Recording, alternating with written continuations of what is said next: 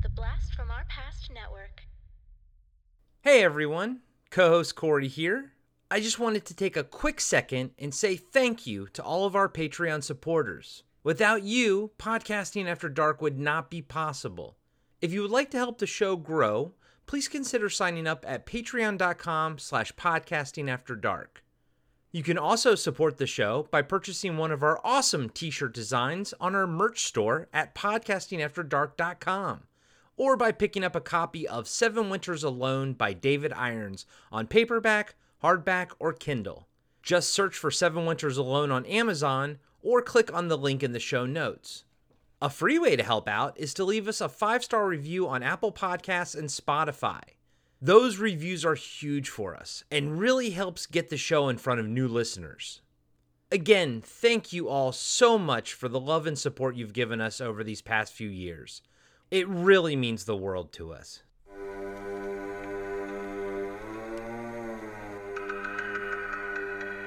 Welcome to our Patreon exclusive interview series for Podcasting After Dark with your hosts, Corey Stevenson and Zach Schaefer. Tonight's interview is with the star of The Shawshank Redemption, Bill and Ted's Bogus Journey, and Tales from the Crypt presents Demon Knight, actor, musician, William Sadler.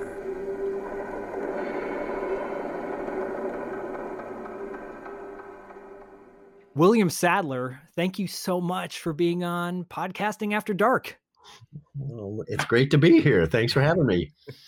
I got to tell you, not to make you blush, but when Corey and I were kind of running down your filmography and, and talking about some of the movies we wanted to bring up to you, we were like, yeah, that one.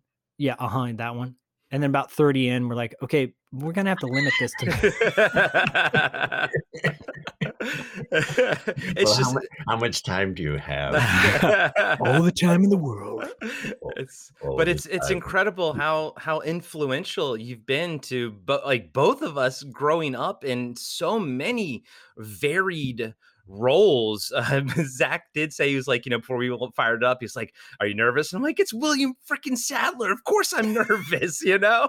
Oh, but like like oh, well. but my my wife and I, and just you know, as an example of how important you are to to my life and my my relationship with my wife, we we bonded early on in our relationship over Demon Knight. So you know, I'm telling her that we're gonna interview William Sadler, and she's like, Oh, Demon Knight. I'm like, yes. holy cow! Well I'm, well, I'm glad I could help there. so, so thank you, thank you for that. fantastic. You bonded over demon. I'm sure a lot of people bonded over Demon Knight. That was a, it was a fun movie. yeah. It a, It seemed like it was was that was that one that um I mean, I always wanted to see you in a hero role up until that point. You know, obviously saw you in Die Hard and and Die Hard 2 and and you know, what is it, naked yoga you're doing or uh, right, right, the Tai Chi, yeah. right. See, naked. I was naked. well, you know, there's some, there's some major power in that. But then here you pop up in Demon Knight, and I'm like, okay, first of all, he's got cool looking hair, and second of all, he's got the leather jacket Boom. And just kicking like ass. already? He's wearing one black yeah. fingerless glove. Yes. I'm sorry. What's that for? Yeah. to cover up, to cover up the tattoo on his hand that moves as the years go by. So. No, I thought that was the. I, I. m- First of all, you should know that we shot that movie for like a dollar ninety eight. Um, I don't know why they they were reluctant to spend money on the movie, but we shot it in an bit in an uh, uh, an old um, uh, airplane uh, airplane hangar in Sherman Oaks. We didn't use it. It didn't happen in a sound stage. It happened in this airplane hangar that had pigeons up in the rafters, and we had to get the pigeons to shut up every time they yelled action. They had to like shoo the pigeons away. Oh my gosh. Um, it wasn't a, it wasn't an expensive movie to make, but uh, but God, it was it was just great fun, and and they put together a terrific cast. Billy Zane, it was you know, I think it's the best thing he's ever done. I really, he's really, really, really fun in that thing, and uh, but CCH Pounder, Mm. you know Thomas Church, um, you know the list goes. The list uh, you couldn't get uh, Dick Miller? Jada Pinkett. Yeah, Dick Miller. It was just this really super fun, um, talented group of people, and it's a cool story. It was a you know I thought it was a I thought it was a really cool story.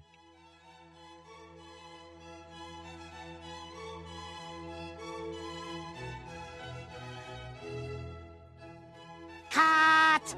Cut, cut, cut, cut, cut! Oh, hello, kiddies. So glad you could join me. Your pal, the Crypt Keeper, has gone Hollywood in a big way. I'm directing my first feature film. Care for a little shriek preview? It stars Billy Zane from Dead Calm, William Sadler from Die Hard 2, and Jada Pinkett from Menace to Society. Ooh, I love those titles. And you'll love Demon Knight. They're here! The demons are here! And ladies, if you think Demon Knight is too gross and yucky, Whoa! thank you.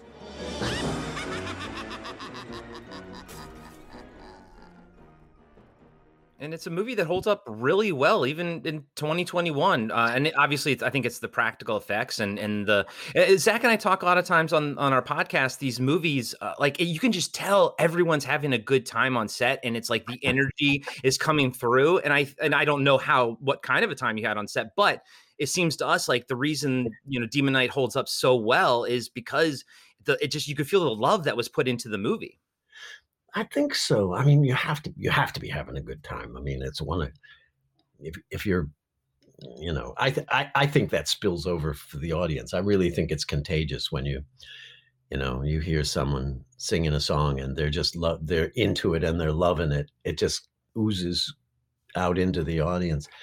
It's never been fun. It's never fun to watch uh, actors suffering and struggling and angry and um, but it's a great. I know Ernest Dickerson uh, was direct the director on that Mhm. was um, was just fantastic.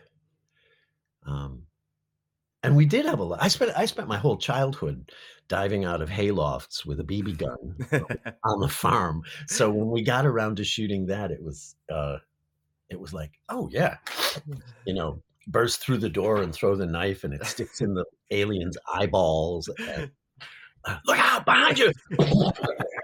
you know, I've been I've been practicing to do that since I was eight. you were born in- to play that role I'm afraid so. Yes, perfect Up in uh, Buffalo, New York. yes, yes. Uh, town, well, outside, south of Buffalo, Orchard Park, New York. Oh, nice, nice. Great little town. And and yeah, jumping out of haylofts and, and playing an action hero. And Yeah, were you? Did you always want to be an actor when you were when you were growing up, or I don't know if I always wanted to be an actor. I was there was a long time there where I was I was in a folk band. Um, I was in I was in a garage band called the, the Kegs, and then we renamed it the Night Riders. ooh, We played in the Battle of the Bands and played for high school dances and so on. We were cool. Um, what did you play? uh, I played rhythm guitar and Oh, sang, nice. uh, you know, vocals and rhythm guitar.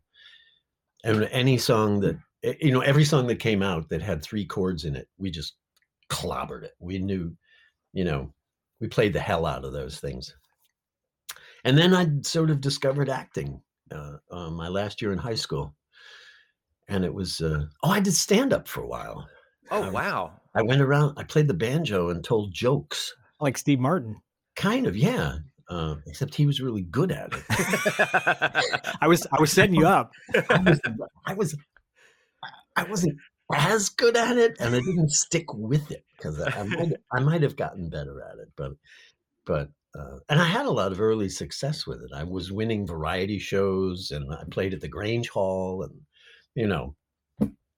but then I, when I discovered acting, and it was, first of all, it was easier and more fun than um, for me and it was uh, you know it uh, almost immediately i realized i was i kind of had a knack for this Mhm.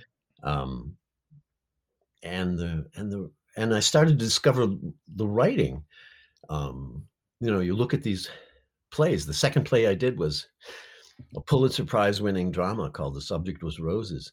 Um, and the writing is just spectacular. It's, you know, moving and real and beautiful. And all of a sudden, this like door opened up, and I was like, holy, this world that I was not aware of.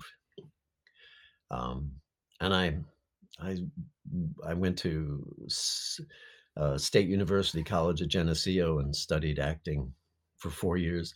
Then I got a scholarship to study acting at Cornell for two years. Wow. And then I went to New York and did theater for 11 years. And then I did my first movie. So that's my early that's my early career in Was there ever a particular song you covered at, in your band that you really were into? You're like, this is my jam. This is the one. G L O R I A Gloria. G L O R I A because I could spell it. Gloria. Down, down, down, down, down, down, down, down, down, down, down. Boom. Um, Nice. yeah. Well, um, Louie Louie. Yeah. We, Oh, could, we could keep Louie Louie going for half an hour. Uh, kids dancing on the floor of the gymnasium with their shoes off. Um, it was good times. It was really good times. I was uh, I grew up outside of Detroit and uh, as a, as a little kid and r- listened to a lot of Mitch Ryder and the Detroit Wheels. Oh, oh for Uh, sure. For but sure. then I, I met I met Bob Seger when I was about six or seven years old. I actually slept on his couch, and uh, yeah, that's why, did, why did you do that? well, so quick story. I told it last night to my son. Uh, my mom my mom had a lot of male friends, and um, and she was dating a guy uh, who was a piano tuner and he had to tune a lot of pianos and one day he took me with him on a on a run and i think we'd done four or five piano tunes that day and he's like i got to do one more up in bloomfield hills and and uh we're he, and i was getting really tired and i said i'm just gonna lay down on the couch. He goes yeah go ahead lay down on this big leather couch. I didn't know whose house it was all i remember is a little bit later someone waking me up and going time to wake up little man and i open my eyes and it's bob seger and i go are you Oh. bob seger And he goes yes i am and i go oh cool Dude. Oh, how sweet. and then he takes us to his uh, softball game. He was on a softball team called the Silver Bullets, of course. Mhm. Oh, yeah. They got And to. uh, yeah, I met him. uh, You know, got to you know see him a few times, and I was like, Bob Seger was always a huge influence on me as a musician, and uh, obvious, clearly, you know. Oh, he's fantastic. So there you go. But but back to Gloria that. and them, you know. So and we did 96 Tears too, which was oh, great. That's a great song. I think it's got four chords in it, maybe. Do you still play today? Do you still yeah. pick up the guitar? Great. Yeah, no, I play. I play more now than I ever have. I've I've been writing. I've always been read, writing songs, and doing them at uh, uh, coffee houses and you know. Oh, cool cabaret sort of performances. I mean, they're folk. They're sort of. Or I guess they're urban folk, or there's a lot of humor in them. I started doing a um, a uh, a YouTube channel called William Sadler the Kitchen Tapes, um, and I would tell stories about the movies and then sing one of my songs. You know, sing and play one of my songs. And now I'm getting. Uh, it looks like I'm getting an album together. I've got so many songs. I'm working with I'm working with uh, musicians uh, virtually. Yeah. Um, and putting together. I've got a sound engineer who's uh, who's been helping me, and it's fantastic. It's uh, I have I have this I have thirty something songs that I've been playing um, for audiences live for years and years, and a, and a bunch of new songs. But I've there there are no great recordings of them. There are no good recordings. So you know I have nothing to. Um, it's not that I want to sell them. I'd there. I'd love there to be a record or some way for Yeah. other people to enjoy them. Um, so that's what I'm doing. That's awesome. That's really cool. Yeah. And and it's nice that even you know with the, the the quarantine and everything, you know, with the technology that we have, we can still produce art, music, you know, podcasts, all this cre- these creative endeavors because we can we have the technology to do it. it's amazing. It's absolutely amazing. The um the the guy that does uh, there's a guy named Todd Schroeder, is a wonderful piano player and a musical director. He's in China right now Yeah. Laying down piano tracks for one of my songs. I sent him the vocal. He does a piano track. My mixer, who lives in Glendale now, puts them together. We send it back to Todd in China. He says, "Oh, let me wait a minute. Let me uh, let me fiddle with the ending." It go, it just keeps going back and forth, but it's but it's it's real it's really really fun, and I've never heard them.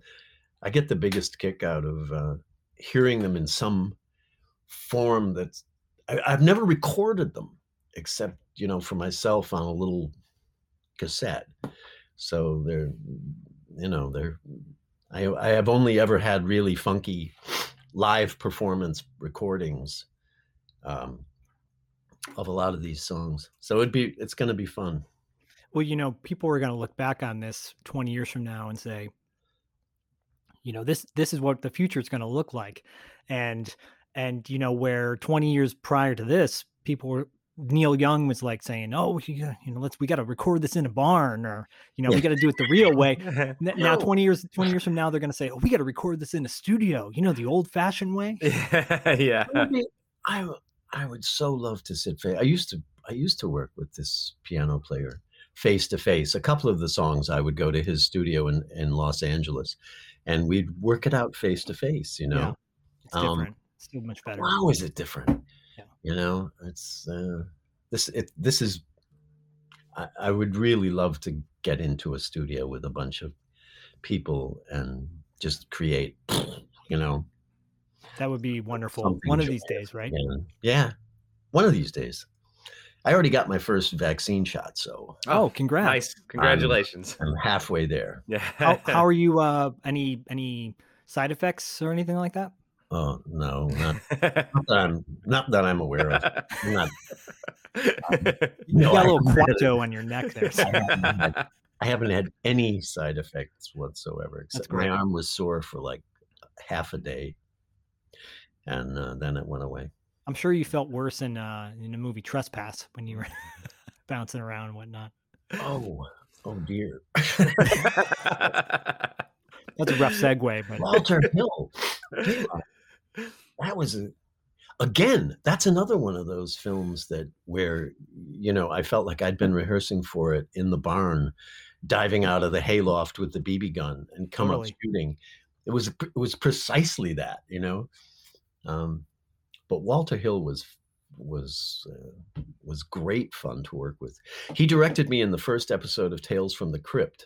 yep.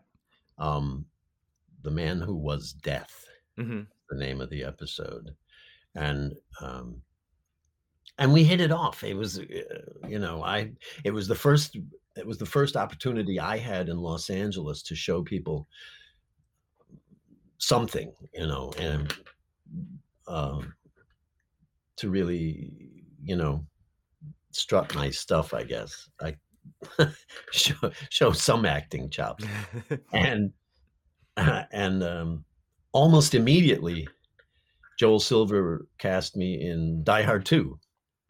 Right after that, it was like boom, and then uh, Frank Darabont was one of the writers on Tales from the Crypt. Came up to me and said, "I'm going to do this movie called The Shawshank, Rita Hayworth and Shawshank Redemption." Yep. and I'd like you to be in it. And then, of course, I did the Green Mile and the the Mist with him, and and Trespass with Walter. It was like this whole that episode, that that one episode of Tales from the Crypt, just sort of opened um, the door for me. How cool is that? Is is that something where you just have a connection with the director and he says something like, "Well, I want to work with you again someday," and he has you in mind for a project, or I mean, how does that work? I don't know. You eh, when you're when you're directing, you're putting a lot of um, responsibility on the shoulders of the people you cast. Yeah. and it's a real nervous situation if you're if you're a director and you cast the wrong, you put the wrong person in that role. This project that you love and you've been working on for six months or a year or five years or whatever, um, it's the and and suddenly he's got the right face, but there's the wrong aura, and it's not cooking. And Yeah. um, casting is a casting is you know 85 or 90 percent of the uh, of the show you put the right put the right people in those roles and your job as a director is easy Yeah. you know they get it and they'll lift it off the page and make it sing um, and when you find people that you can work with that you um, you know you have a you have a relationship with you it's easy to talk to them. They'll try things. You want them to try you know do it this way they'll do it that you know sure i'll give i'll give i'll give it a try. Um but you're on the same page and it's uh you feel like you can trust your your piece in their hands. Then you go to them again and again. Frank darabont did that with uh i mean it's he has sort of had this rep company for a while that Yeah. There was this you'd see the same faces in his movies over and over again and that's why because you know you know them you know he know uh, he could he knew what he could he knew what he was going to get before he started rolling camera you know He and I love that he he's a fan of film. Uh, we had we had Mark Rolston on our show a little while back, oh, and he Oh. recanted a story with us, or re, re, re uh, you know brought up a story from a time when uh, Frank approached him and said, "I'm a big Aliens fan. Can you sign my Aliens poster?" Frank, Frank used to do this thing in Los Angeles where he he's like you said he's a big film nut and he would set up screenings and Mm. invite friends to see you know these wonderful movies I my, one of my favorite I saw I saw several of them but one the one I remember that I had the most fun at was um Sunset Boulevard oh, yeah. we he set up a screening of Sunset Boulevard at the Egyptian Theater on Hollywood Boulevard, Yep. which is this great old, you know, Egyptian revival theater. Beautiful, beautiful movie theater. beautiful. And then he brought Billy Wilder to the screening, Wow. the director, and it was just this fun this night, you know. Yeah. It was a celebration of the movie, which no one had seen on a big screen in 50 years or something. Yeah. And it was a tip of the hat to uh, to the guy who created it. It was, it was really wonderful. It was just, yeah, and he would do that again. He did it with uh, Space Odyssey, 2001 Space Odyssey. Yeah, showed it on a huge uh, screen. I mean, a, um, like a, I don't even know, it was at the Universal Theater. Um, just the biggest screen I've ever seen with an enormous sound system and Bigger than the uh, bigger than the Cinerama Dome in uh, on Sunset. bigger, bigger than that. I think. Wow, was- cool. Well, I don't know. What do I know? I'm just, I'm just an actor. well i was I was going to say you know you, you talk about these seeing these these m- s- memorable classic films on screen for the first time um you know versus vhs or a dvd or whatever and i was able to do that with shawshank uh at the, was it the directors guild or the writers guild it was, it was that big it was like the 25th anniversary screening Oh, um, and and I remember seeing it on screen for the first time because when it had come out, I just missed it in the theater, and uh, and oh, I, that it was it was one of those moments where I thought, yeah, this is a modern day classic. You know, you are a part of a modern day classic. Yeah. Your your your uh, your line of you know, I'll never say Alexander Dumas the same way. Dumb, dumbass, dumbass. I know. I was like, I, I, although to be to be honest, I don't. We all we all knew it was a strong script. It was a really strong script, and in fact, um, it went through a process before it got made. I know some of these stories are, have been around for a while, but Tom Cruise was being talked about to play the Tim Robbins role. Yeah. and um, uh, I guess they did table reads with him, and I think he was reluctant to work with Frank because Frank had never directed. I think he did one horror movie or something before. He did the Blob. Yeah. yeah. uh, but that's it. And um, and Frank wasn't wasn't anxious to do uh, um, to work with Tom Tom Cruise in that role. He didn't. Um, he had a different vision for the thing, and uh, we all. I guess we all knew that um, it was a strong, it was a really strong story. But then it opened and it closed. Like three weeks, two weeks later, Yeah. it, it went and Yeah. part of it was the title. Yeah. The title is just awful. I mean, it's, no one knows what a Shawshank at the time. No one knew, knew, you know, it's like an Indian name or something, Mhm. and it's redemption sounds religious, and it's a prison movie, and it's long. Um, kind of kind of had everything going against it. it was like hitting all the notes, you know. yeah. Nobody wants to go see that one. Um, and then it was not, and it was nominated for all the Academy Awards. They brought it back out into the theaters, and yeah, I'm I, I, I love that. I, I get stuck on it when I'm flipping around.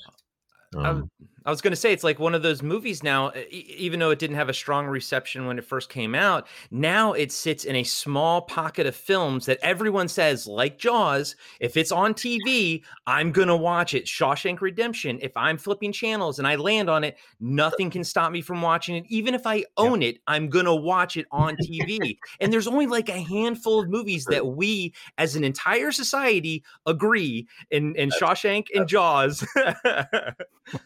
wow. Yeah, I know. I know. It's, it's a great movie. It's a damn near flawless film. Well, I'd say so many of your movies were that way to me, to to both of I'd, us. I'd say Demon Knight is a damn near flawless film too.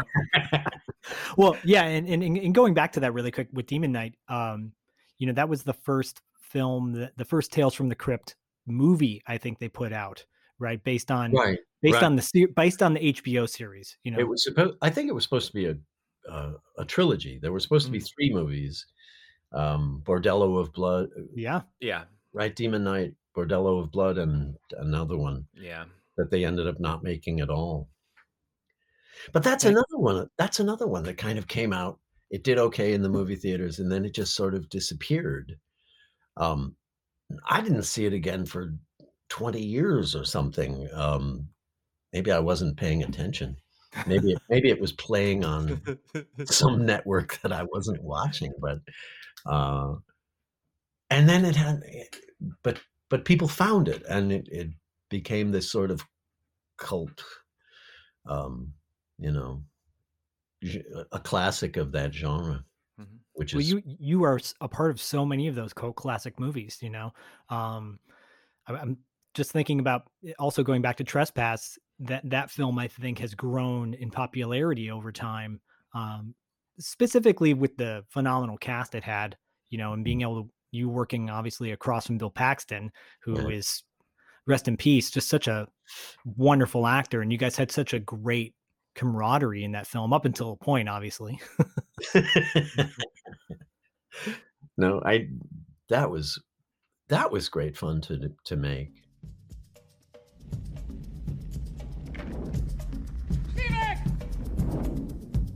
The old guy was confessing. You remember what he said? Who we stole from Christ? I hit it. It's gold, isn't it? Solid gold. I never told to take it. This, my friend, is a treasure map. To this desolate place, We're gonna find that gold, Vince. I can smell it. some come to take what is not theirs. Others to settle a score. Set it up for Saturday. I want to do it someplace way out where nobody is, off the track. In this world, when desperate men meet, We don't want no trouble. We just want my brother back. You come any closer, he's a dead man. loyalty is the first thing to die. You need to stop thinking with your trigger finger and use your brain. You're gonna get my brother killed. I'm thinking seriously, man. Somebody else needs to take over. And it's every man for himself. The police! No, listen, we don't need them. You're crazy. That loot is here, buddy, I want it. Now you want to know why they didn't signal the police? Because they found something. Bill Paxton, Damn it, Don, we're getting in awful deep. Ice T, We're not playing anymore out here. We're past the point of no return. William Sadler, Truth is, Vince, I don't see any way we're gonna get out of here quiet. and Ice Cube. It's all about survival. It's all about getting yours. When you cross the line, sometimes there's no way back. What the hell you white boys doing up here anyway? Gold. It's all about gold. Trespass. We really rough and tumble, you know. It seemed really rough and tumble. Was, and, uh, yeah, and, that's Walter Hill's style. Walter's great. Yeah, Walter's the best at that stuff. He yeah. was.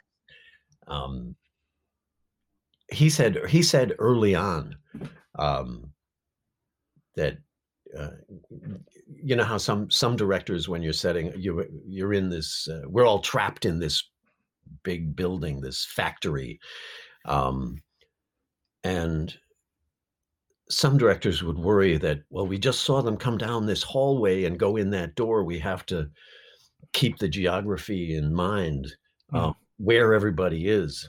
And the thing and walter just said screw that. I'm i'm not gonna- i'm not going to pay any attention to the geography at all. It doesn't it just doesn't matter. Um and he was you know you'd get you'd get directions like bill just hit him harder. Yeah he was. he wore these little red glasses and you Yeah, just, yeah. you just hear this voice from behind the camera. Yeah, just let him have it. Let's go going again. And then if, you know you you finish the you finish the scene and there's never any that's great uh, you know good job nothing like that it was just all right we're on the wrong set let's go and we're like you know i guess he got what he wanted but he, but he was not just a director he was a writer and an editor Yes. as well. So he would say things like, you know, I, um, you know, put your hand on the doorknob. Now look to the left. All right, I got it. We're on the wrong set.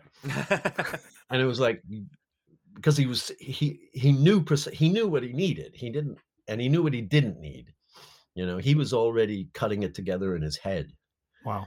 Um, there's one of my favorite moments in that uh, in the filming of it, and it's it, it works in the film in the movie too. Was uh, there these police cars pull up, and I think or or Bill Paxton thinks we're being rescued, Yeah. um, but they're not cops. We're being we're being faked out. We're being drawn out um, into the open so we can be killed.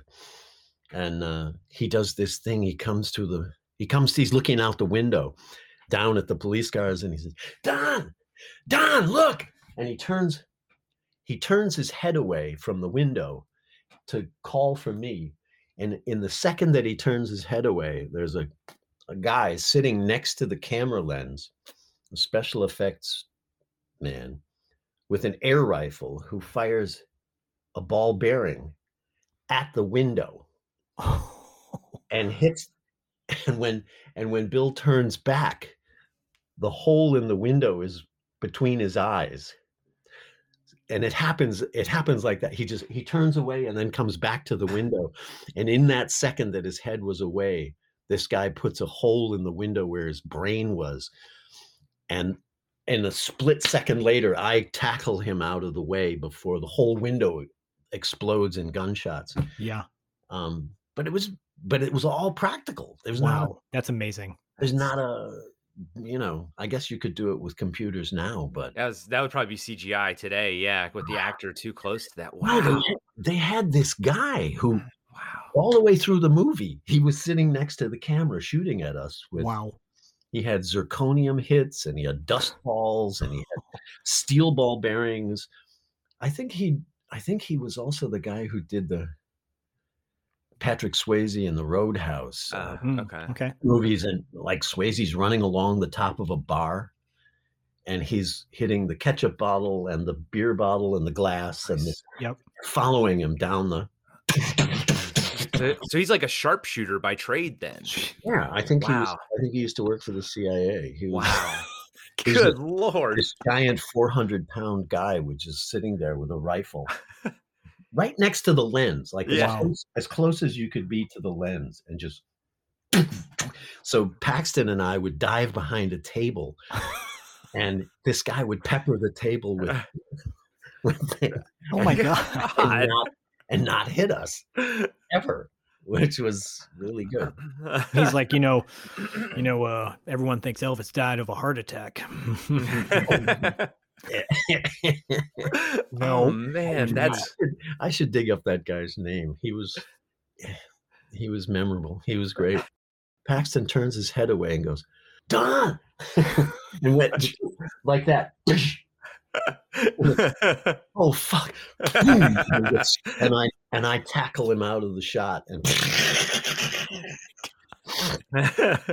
well, and and it's it's awesome too because here you are, you know years later, you're in VFW, and that is a movie. by the way, I I watched that for the second time last night to kind of like let me just rewatch it. That Yeah. movie's so much fun. Um, within like the the community that we inhabit, the the horror movie genre, everyone freaking loves VFW. It's like on so many people's lists, you know, and it's such a fun movie. But here you are kicking so much ass in that movie with a bunch of other amazing actors with you. Wow, what an awesome film that was. Was that fun to work on? VFW was um, I it- was it was more fun than it than it might than it should have been. We shot the whole thing in like 18 days. And it was another one of those that was, you know, cost a dollar ninety eight to shoot. um, shot it all in a VFW post in Texas. Um, but the the the camaraderie that the that we actors had, I had worked. We had we had all worked together before, Yeah. so I mean, I'd worked with Steve Lang in a couple of. Uh, we we did Shakespeare in the Park together back in '76. Wow. We, like, we, go, we go way the hell back. Uh, Go back I to those eight tracks. I did a, I did an off Broadway play with uh, David Patrick Kelly about John Lennon back in I don't know what it was 70, 78 or Wow. 79 or something like that. Anyway, Anyway, fellow musician. um, yeah, yeah, yeah, yeah, wonderful. But it, but to collect all of us bums together and then lock us in a room and have us fight our way out. Marty Kove, I did a TV show with him, you something something about Mars years ago. Was it Roswell was or no? Not. not And it was like just the best. It was so fun to get this group of guys together who I know, we've all fought our way out of something or other in other movies. yeah. And we all genuinely liked each other. It was uh we were cracking each other up and ad libbing and looking out for each other. And we all shared the same trailer to get dressed in. It was like it was uh you gotta really like people to yeah, to work to do. you know what I mean? There was no, uh, there was no. I need my own trailer. Uh, I need, you know, I need special this or or that. We were all, we all sort of said, okay, we're we're in this trench together. Let's see if we can get. But it, but it was, but it was really fun to to film, and that was part of the that was part of the thing. There was a there's a tremendous respect and love for each other as actors already.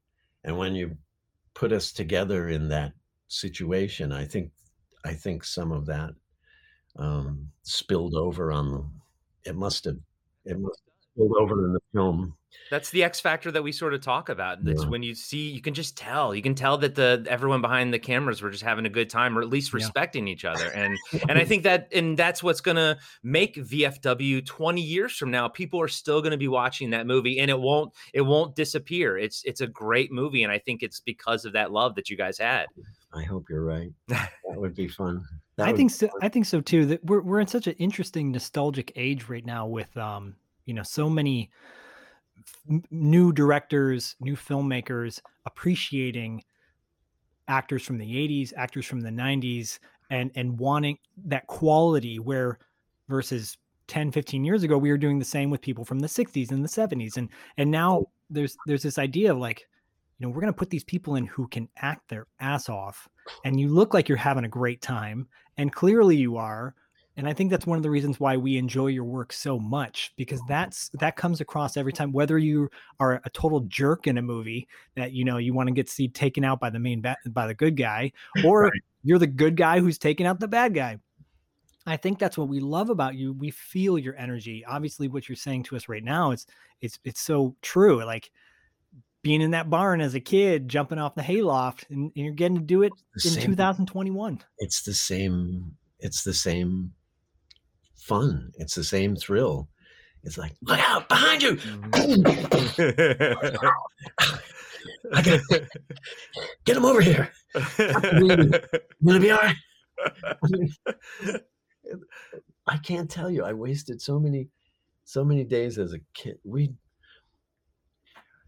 my my friend down the road when i was a little kid his name was john messer and I've lost track of him now. I don't have any idea where John lives or if he even still is around.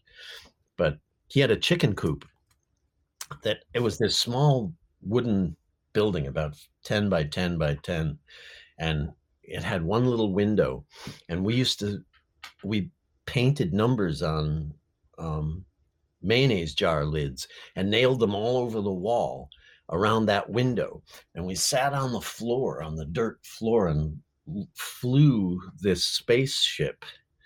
Um it it we- we we went to distant planets together and um you know using these dials to steer the ship. And then we'd go out we'd step out of the chicken coop with our bb guns and pretend that there was no gravity so we would just like float so it would be be a great moment in a film. You, I- I have such a strong memory of this. Um, these two little kids floating around, and then his mom would call, and it was lunchtime. Back to reality. Yeah, It actually sounds like a perfect setup for a film where the two characters are now buddies in space, you know, and and uh it yeah. all started from there, you know. But I don't. So I heard somewhere so, somebody wise once said, you know, if you want to figure out what you what to do with your life, go back and look at what it was that you found exciting when you were ten. Yeah. You know, what did you really, really love when you were eight and nine and ten? Um, and I guess that's, I guess that's what it is. I guess that's what I did. You know, I love that. I love Yeah. that. I, I, you know, my son being six right now, he's he's at a very crucial age of like just enjoying. I want him to enjoy life as much as possible and have as much fun and play. Right. Right. And uh, I, I was a kindergarten teacher for 15 years and uh, hung up my, you know, blue smock or whatever you want to say. and uh, I never wore one. Yeah. Uh, but I, you know, I became a voice actor and then uh, got into podcasting with my buddy Corey.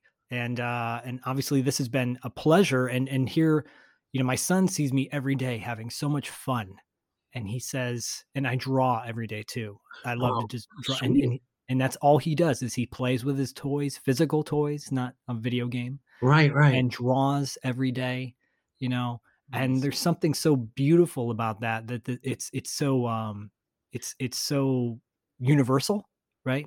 Uh huh. we can all relate to picking up a crayon and drawing with something or picking up a stick and pretending it's a, a Lightsaber. or- Yeah. yeah yeah it's a lightsaber it's a fishing pole it's a that that imagination play is just uh, it's priceless i think you know and you're still doing it today i mean more- you know I, look i i, I uh recently watched uh well last year um bill and ted face the music and oh yeah and um, i watched it with my wife and, and it, it, it was you know it was what i loved about it was such a love letter.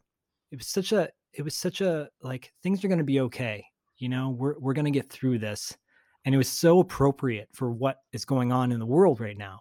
It was perfect timing for that movie. And the, the funny thing is that we sh- we shot it before the pandemic. There was no there was no pandemic. There was Yeah. you know um yeah no i i i thought that i thought that film came out really really well. I thought they tied up a lot of loose ends and i couldn't believe they it had been 30 years since we had i oh, know. I mean, wait you how wait any longer you're gonna you know. Death will be death. You'll be sorry. You're gonna be sorry best round of three but it was, the it was it's just joyful. It was really Yeah. really fun. It was great fun to get back together. Um, put on the. I mean, it's the robes all seemed heavier this time, and I'm not. I mean, I'm not. Uh, I'm much old. I'm a bit older now, but but but the character was still there. It was sort of like I pulled a out of a bottle, and he was like, "Oh, hello! I was waiting for you to come in." it's like, boop. He never went. He never went away. Um, and the- the really fun thing about playing him, playing that guy, is that he um, he's such a complete foreign person to to me that once I put once we're in the makeup and the robes and and the once I'm in the character, I can't shut him up. He, um, he just sort of exists on his own, and he doesn't care. He doesn't really care what you wrote. in the script. you know, if I have to say something else, he will.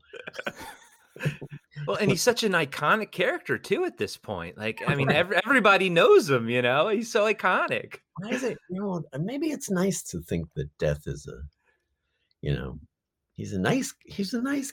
What what I thought was really brilliant about the first movie about Bogus Journey was the, um, when you first see death, he's terrifying.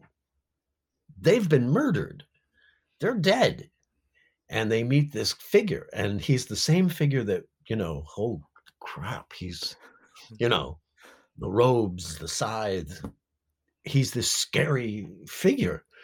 Um, and then, and then of course, as the games get going and he starts to lose one game after another after another, he be all of that just crumbles and he becomes this petulant, uh, insecure, sore loser.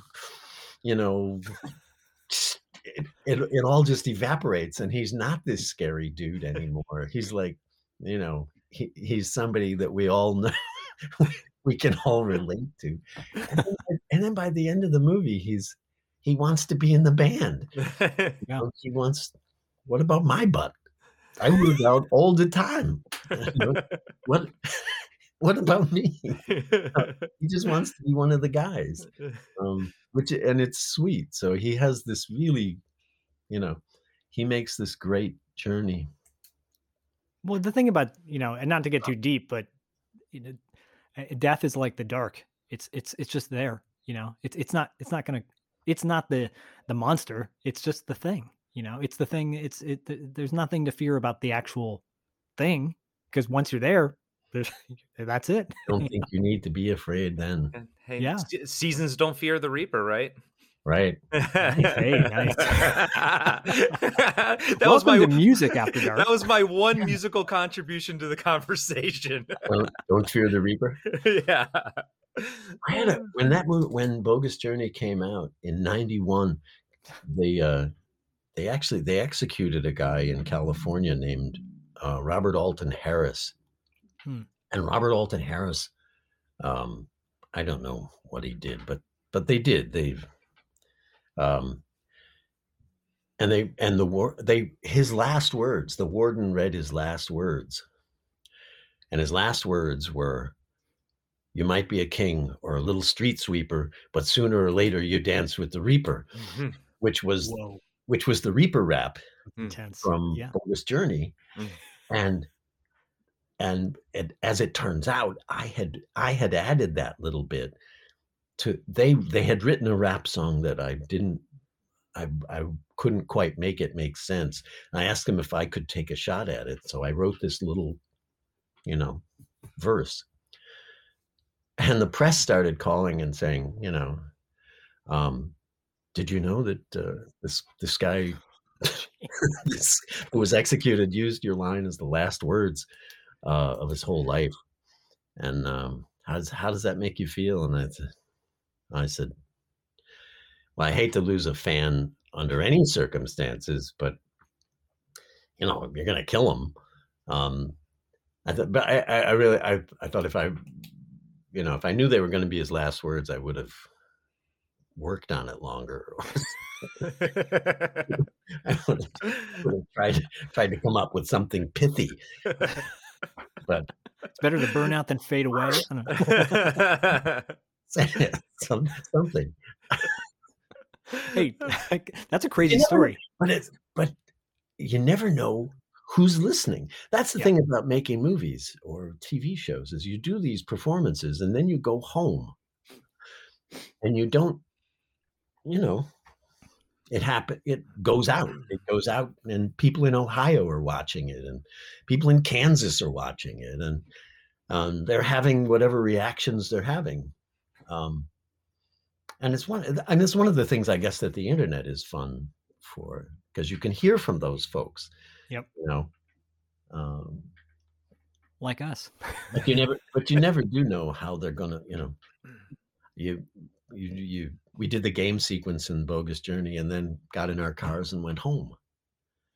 Yeah. you know? You or we finished shawshank and we all went home. Yeah. um and it goes on and has a life and does what it's you know you never really see how it's going to land. Was there ever a role for you where you're like, I hope this is the this is the one, or or have there been a few where you go, this is the one that I want to be remembered for, forty years from now or whatever? wow no i don't i don't know that there's been i don't know that i've played that role yet um I like that. Yet, Yeah, no, I've got a couple left in me. And you got quite a Sure few more. I was gonna say VFW proves you have a lot more than a couple left in you. I have a couple left in me, but I don't. I, I don't know that I've. Yeah, I don't know that I've. I'm. I, I'm very proud of what the you know the things that we've left along the way that people have enjoyed over the years. But um, how do I want to be remembered? I'll probably be remembered for the Reaper. You know, that'll. Look, you know, you brought up you brought up Martin Kove in VFW, and Yeah. uh, I mean, He's had, having a he's having a rebirth here. which is Yeah. beautiful. Uh, Yeah. I, I I had an opportunity. I was at a I was at a Passover event in um in, in years ago on Wilshire yes. in LA, and he was the guest speaker. Uh, there you go. you know, speaking about it, and and so he comes up on the on the the POTUS or whatever, and, and starts speaking, and and and I lean over to my my wife at now ex-wife at the time, and uh, and I said, "That's that's Martin Kove," and she's like, "From," and I go, "Yeah, from Cobra Kai or from Karate Kid," you know, Yeah. and I started rattling, and he started speaking about the love of his son. And he was very emotional, and it was very, it was a very beautiful speech that he gave. And Wow. and La- Lainie Kazan was there as well, and she gave a really wonderful speech. Um, but it was so wonderful to see how joyful he was for his child, and um, Jesse. and then to know, you know, you know, obviously you, you separate the character from the act from the performer, and uh, but but who would have known that so many years later he would have been brought back as that character, kind of in the same way you got brought back as the Reaper, you know, in this in this Right. memorable way, and it's so wonderful to see that again. Well, Marty, uh, Marty's a lovely guy. I mean, he's a really. Lo- these are these are all really nice people. These this that group in VFW, and we've all played such awful badass yeah. mother. Right? I mean, at one time or another, you've wanted to kill all of us. Yeah. But Mar, but Mar, we'd be covered with blood, and we'd fighting our fighting off these evil doers coming through the door, and we they yell, cut, and Marty would say, Marty would say, you want, uh, he kept uh, he kept bringing me food at the hotel and inviting me up to have, have a seder with him. Um, which was which was lovely. It was like It is. It, seders are lovely. yeah, no, they're they're they're beautiful, but we I mean we're all kind of stuck in this hotel, um, Yeah. ordering takeout something, you know, whatever. And he had a you know he had a little kitchen, and he uh, and he would invite me up to. to have, he sent down a thing of matzo, matzos. Were they um, chocolate covered? Because no, just- otherwise they're pretty no, terrible. They were just plain. He's Oh, just a boy. lovely- he's just a just plain lovely guy. He's, Yeah. you know, he's a sweetheart, and it's a. I'm always struck by, you know, Steve Lang's one of the nicest guys uh, I know. You know, a family man and a and a great and a great guy and a fun, you know, self-deprecating. And then, and then they yell action, and he's like tough as nails. You know, they're not coming in. it always seems like the nicest guys play like the the horrible characters because even uh, Mark Rolston just was nothing like his character in Shawshank Redemption. I know, God. right? If he, well, if he was, he would never work again. I mean, I yeah, he, he told us he was like my son wanted to see it when he was like like 13 or something and he was Yeah. like I just had to sit my son down and said look just understand that this character is nothing like your father at all I'm not like that. at all I, I know, I know. What's he? He's a one. He's a terrific actor, though. That was like Clancy Brown, you know. Oh, Clancy, Oh, yeah. Clancy's nothing like that. Yeah. None of us, none of us are. But mm. You know, if you can't, if you can't be James Bond, be be Doctor No. You know, be My the- son, my son tends to like the villains more than the heroes because they're more colorful. Everyone likes Darth are. Vader right everyone loved Darth Vader growing up it's it's it's awesome they get the coolest costumes you know they get the coolest costumes. They do. Evildoers get to do whatever the hell they want too. There's like there's no rules. Yeah. You can, you know, if you're the good guy, you got to be honest. You got to be, you know, there there are things you can't do because you're the good guy. I did a, I think it was the second movie I ever did was Hard to Kill with Steven Seagal, Yeah. and uh, it had a different ending at one time. Oh, It- really? yeah, it was. I was. I played Vernon Trent, um, and at there's a there's a moment at the end where he's hunted me down and he knocked my teeth with his shotgun, and he's got a shotgun on me, and I take a swing at him, and the way the way the original film ended, which he wrote, um, was uh, he I'm wearing a bathrobe, white bathrobe, and he throws me in the fireplace, and I burn to death. He holds me there while I burn to death. And I guess Warner Brothers looked.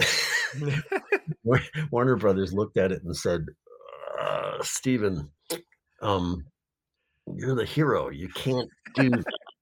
he's he's unarmed. He's wearing a you know he's he's wearing a white bathrobe. Um, you can't just hold him in the fire and burn him to death.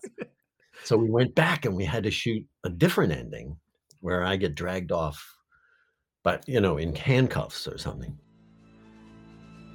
Steven Seagal is Mason Storm, a cop working undercover until his cover was blown. Whoever that is, I don't want him to get an hour older. They thought they'd seen the last of him. But Mason Storm is hard to kill.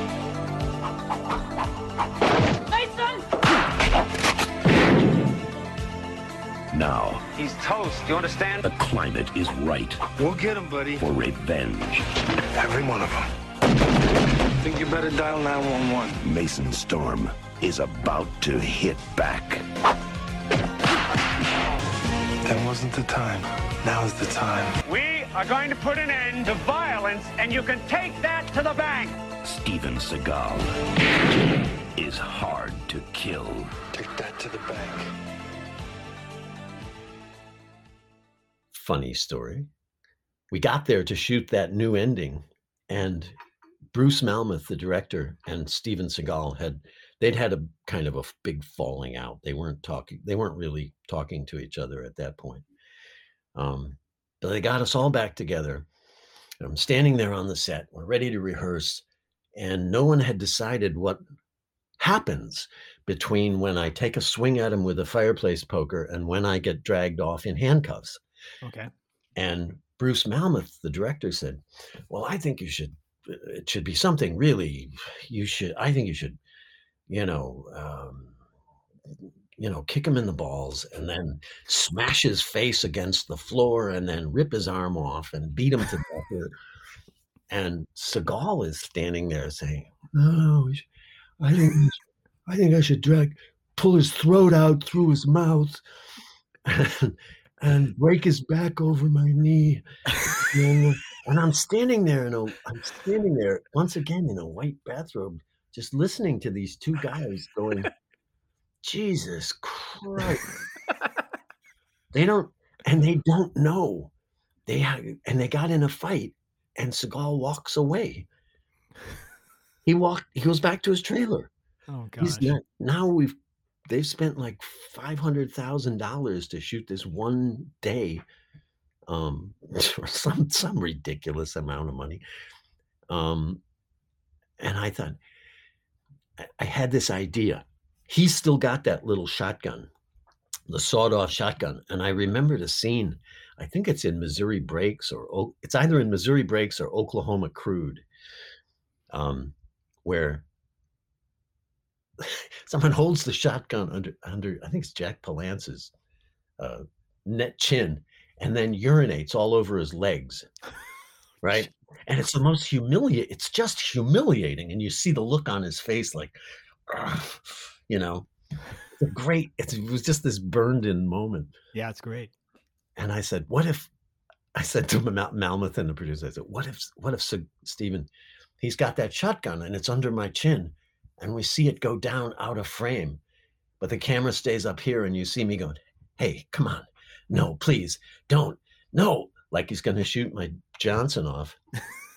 And then boom! And i look down and it's still there. And then he can say something like i don't know how i could miss. It must be smaller than i thought. It's like you know some awful embarrassing, you know humiliating bullshit and the producers loved it and Ma- Malmuth loved it. But then they said, if we tell Steven that story, if we tell Steven that, he's not going to want to do it because it's Oh, coming no. from us. Would you go and would you go and tell him? So I went to Seagal's trailer and I told him this. I said, this was an idea, and he said, "That's great. Let's shoot it." and that and that was it. So he didn't kick me in the balls or, you know, break me in half or Rip your throat out through Rip your mouth. throat out. Mouth. through my mouth. And, and I love how you're just standing there listening to two people talk about how they're going to dismember you, and you're like, okay. It went for five minutes, 10 minutes. In know? a bathrobe. Like, yeah, it's and they're saying, well, it's got to be humiliating. You got to, you know, grab his tongue and and smash his face with your knee, and I'm like, I'm going, Jesus, guys, what are you doing? It wasn't that bad of a gun. That's that's that was. I came up with a solution that That that is quite possibly one of the greatest stories I think I've ever heard. nobody nobody wanted to tell him because they wouldn't. He wouldn't like it if it came from Bruce. You know, um, But he respected you. he respected me. Yeah. That's He did. awesome. He did. He did. He was always first first minute I was on the set. There's a hot tub scene with a girl, a new naked woman with me in a hot tub, and Yeah.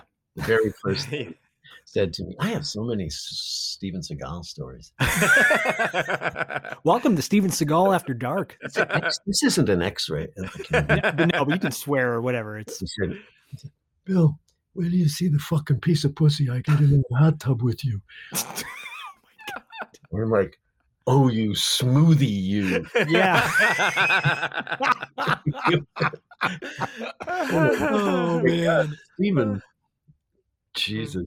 And we were we were shooting one day. There was a we were shooting a, at the L.A. Zoo, and we were at the edge of a. Uh, there's a moat, and on the other side of the there's a fence, and then a moat, and on the other side of the moat there were all of these chimps lined up, like watching us film.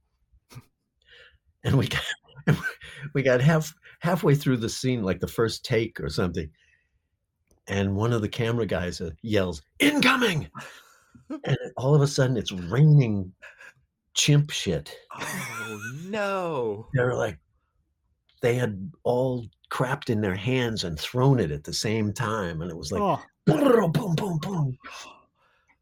And I thought, wow, everyone's a critic. God damn it. It's just a movie, guys. Come on.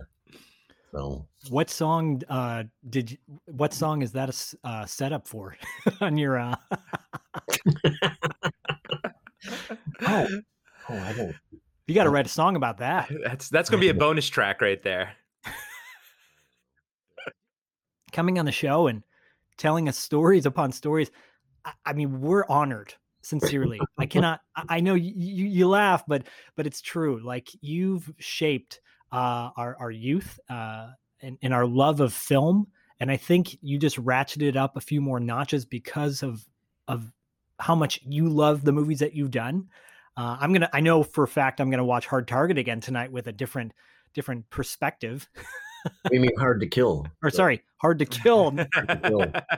not hard target different different uh kung fu fighting uh action hero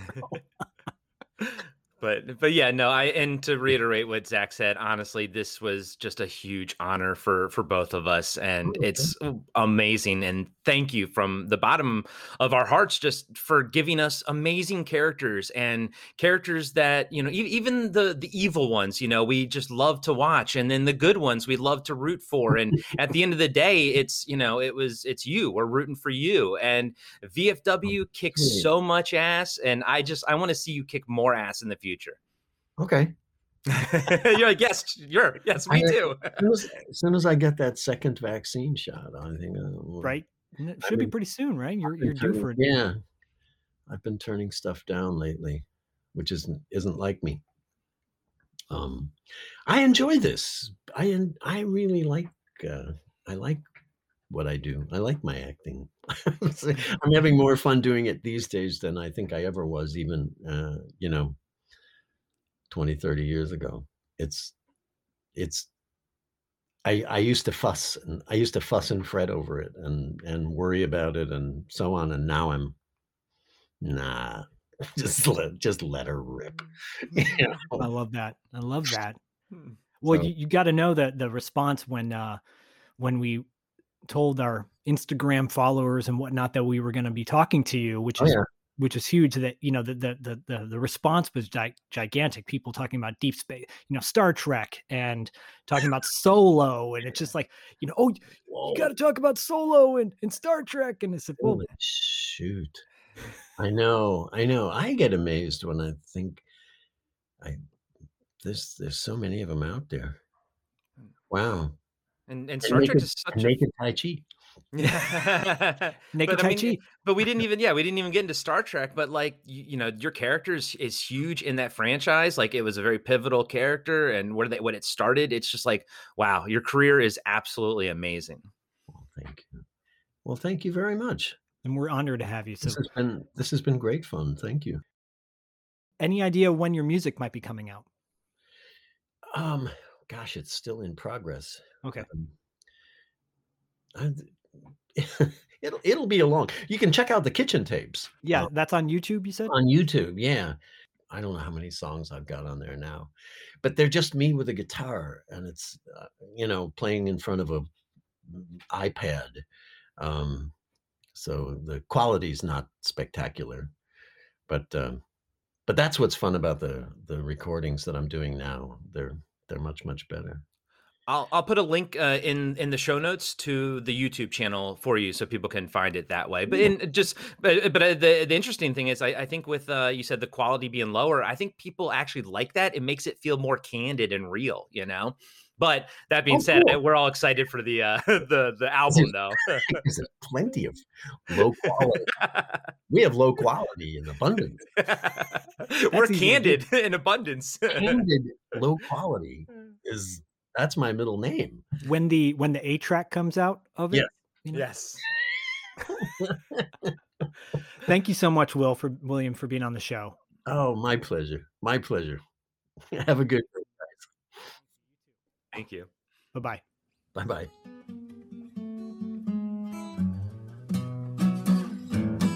There's a story the tell of a boy who fell while flying too close to the sun. Like a moth to a fire, he kept going higher. It was having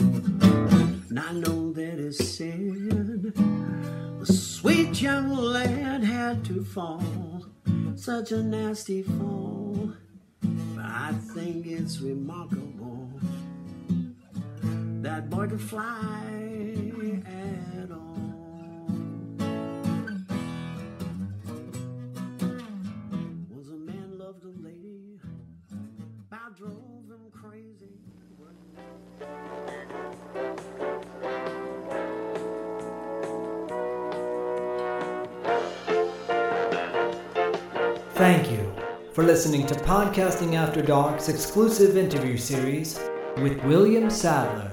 And, as always, thank you for your support.